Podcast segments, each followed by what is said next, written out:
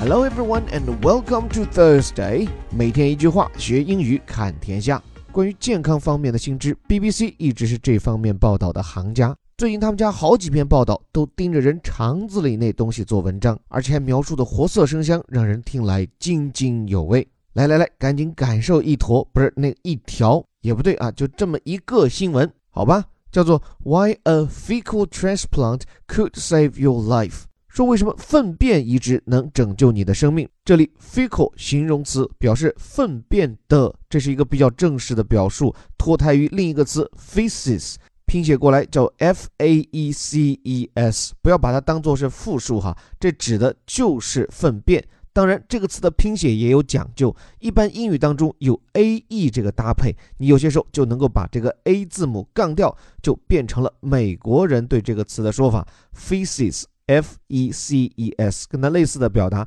像什么 encyclopedia，就是百科全书。大家去查这个单词，就会发现英国人的拼写是 A E，而美国人没有这个字母 A。当然，跟各位预警一下，今天我们会讲的不少跟粪便有关的表述。各位边吃早饭边听我们栏目的小伙伴，祝你们就餐愉快。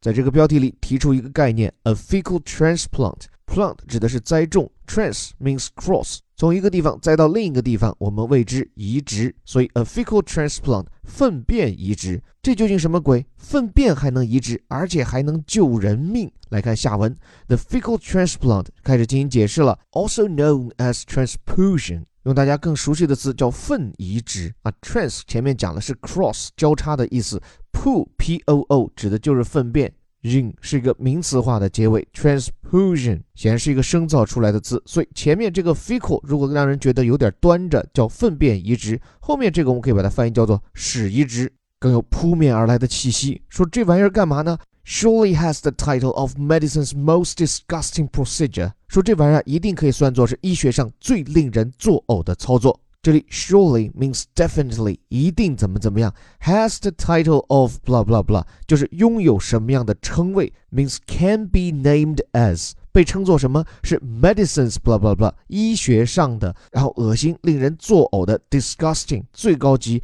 most disgusting 最后这个 procedure 这个词表示的是一种操作流程。It means an established way of doing something, or it means a series of actions conducted in a certain order or matter. 那在这里，你可以把它简单的译为操作。具体怎么操作，后面会跟大家慢慢咀嚼。 关键这么做的目的，the purpose is to introduce new beneficial microbes to the receiving patient's digestive system。这里面有一堆的生物学的名词，说这么做的目的是要把新的对身体有益的微生物注入给受供患者的消化系统。而这种不嫌脏不嫌累，把一个人的屎搬进另一个人身体的做法，目的只有一个，and it can be life saving，为了救命啊！你看，这又是个句式活用，标题讲叫 could save your life，这里就说 can be life saving。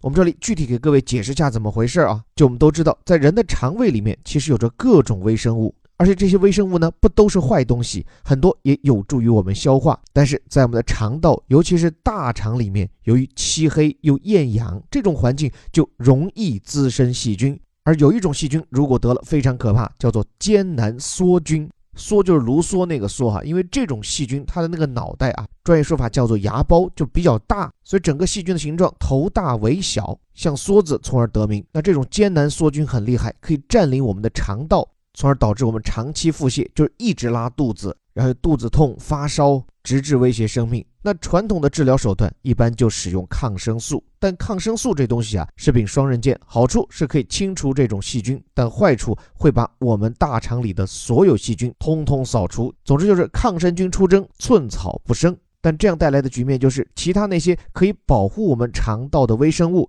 连带着被抗生素一锅端以后，像艰难梭菌这样的坏家伙就很容易卷土重来，导致难以治愈。而且大家都知道，抗生素用多了会产生耐药性。当你的身体对所有的抗生素已经失效以后，可以说这种变得无法无天的细菌就会要了你的命。所以在这样的情况下，英国医学专家想到了，我们能不能尝试恢复人肠道里正常的菌落分布状态呢？于是他们就想到了粪便移植，就是把一个健康的人体的大肠当中的粪便移植到一个不那么正常的人的肠道里面，这样跟着粪便一起进入人体内的微生物，就可以在病人的肠道里繁殖生长。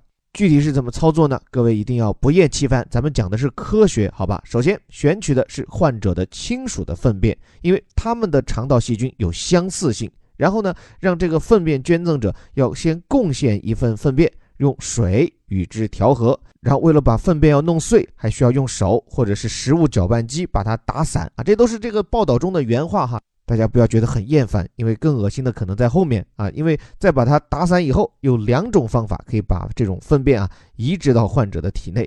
一个呢是通过直肠灌入，还有一种就是就是通过口服。所以录到这里，我不禁想到一些表情包，就当一个人真的是被病菌折磨到肚子拉到不行的时候，你真的可以对他说：“来吃口屎。”这画面想想啊，真的是俗了啊！咱们但是这个事情真的是能救命。有一名老年患者就如此，在 BBC 的报道当中就说啊，有一位女患者，她八个月来一直拉肚子，体重减了五十斤，所有的抗生素都已经失效，在濒于死亡的边缘时，医生给她移植了来自丈夫的健康粪便，结果患者惊奇地发现她的病好了，而且只用两天时间就被治好了。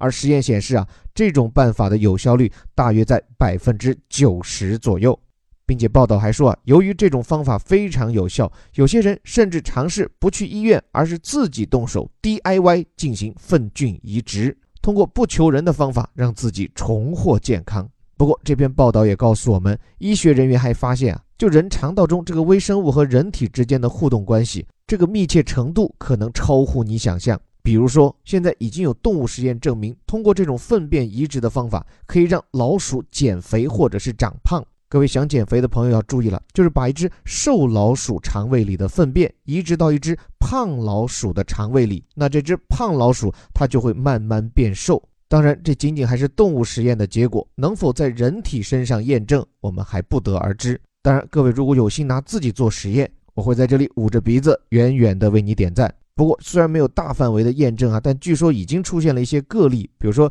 一名妇女在接受了她女儿的粪便移植后，她体重增加了十六公斤，成为了肥胖症。所以这告诉我们，即便是吃屎啊，不是，即便是粪便移植，也不能乱吃，因为你不仅可能吃成厌食症，也很有可能吃出个肥胖症啊，朋友们。所以千言万语汇一句，我们一定要善待自己的身体，珍惜上天给我们的馈赠。哪怕是看起来不值一提的便便，也居然可以如此变废为宝，所以切莫要始乱终弃。最后，祝各位始终有快乐的好心情，并且在你们方便的时候给我们多多留言。对了，这里是带你们读懂世界顶尖报刊头版头条的虎哥微头条。我们鼓励你不要把英语当做应试目的，而是作为霍心之看世界、识中国的好工具。还是那句口号，我们每天一句话，学英语看天下。我是林伯虎，我们明天见。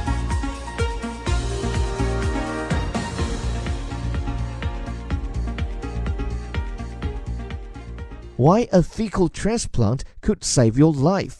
The fecal transplant, also known as transfusion, surely has the title of medicine's most disgusting procedure.